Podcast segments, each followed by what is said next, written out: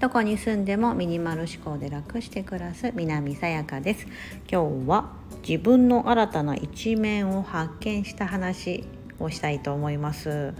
何の発見だと？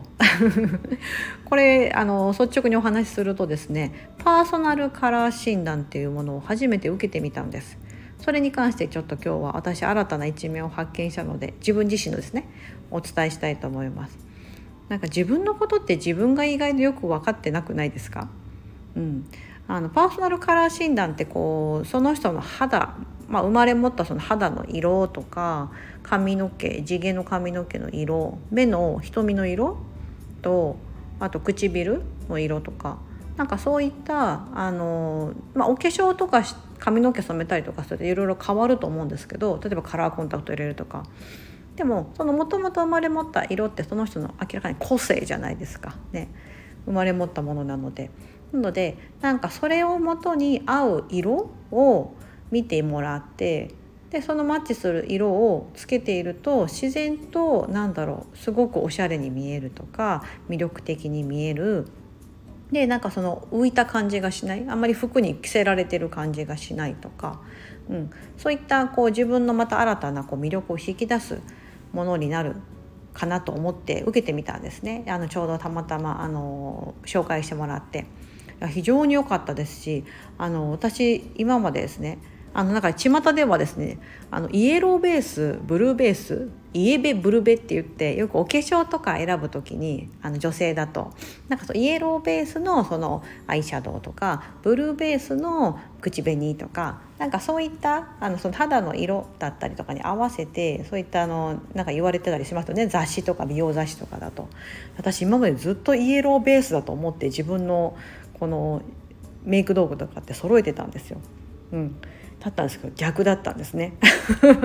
ブルーベースでえー、そっちだったんだみたいなでも確かにこう目で見て自分でこうやってもらいながら自分の目でも確認できるんであ確かにとこっちの色合いの方がすごくマッチしていると。でその色を当てるとですねなんか不思議と肌が白く白っぽく見えたりとか、うん、なんかシュッとして見えたりとかそういうね不思議なねあの体験があったんですね。あなるほどこれはブルーベースなのかと。であのそのパーソナルカラー診断の中ではこう春夏秋冬といってシーズンスプリングサマーオータムウィンターっていう風に4つのあの色彩に当てはめれるんですって人間を、まあ、当てはめるってことが正しいのかな。それで言ったら私はサマーだったんです。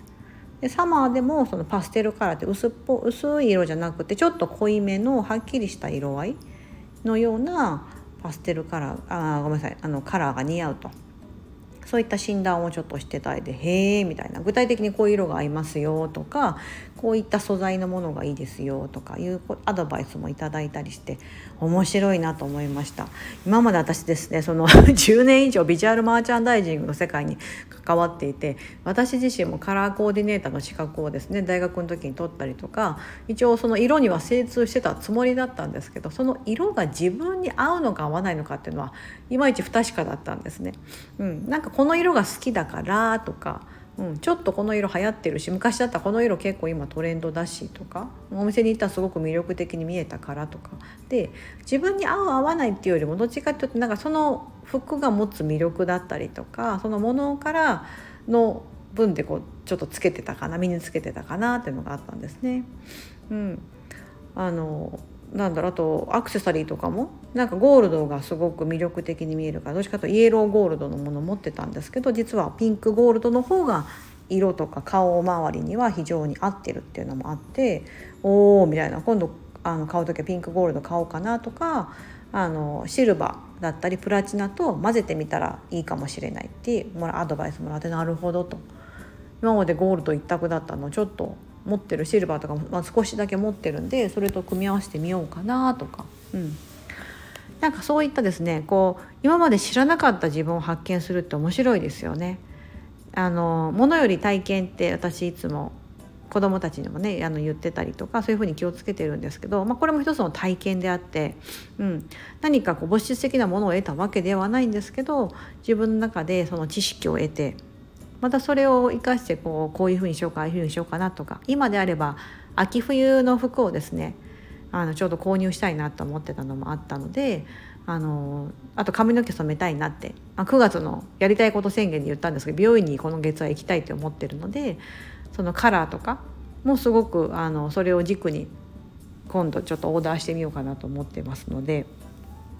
新たな一面皆さんどうですか？何か発見したこととかってありますか？私はちょっと久々にそういったものを受けてみてあんまりあの最近やってなかったそういう自分自身の学びみたいなものって結構今までやってきたのもあってちょっとお休みしてたのもあったんですけど少し時間もできたのでまたあのちょこちょこあのやっていきたいなと思ってて。うん。なんか今まで英語もあんまりできあのちゃんと勉強してこなかったからちゃんとやろうと思って申し込みをしててそれをまあ2ヶ月ぐらいやろうかなと思ってたりねなんかこう秋ってまあ読書の秋勉強の秋とか言われますけどこれから涼しくなってきて過ごしやすくなるので皆さんも何か体験できることあったらでその結果が面白かったりしたら是非教えていただければなと思います。それでは本日も素敵な一日をお過ごしください。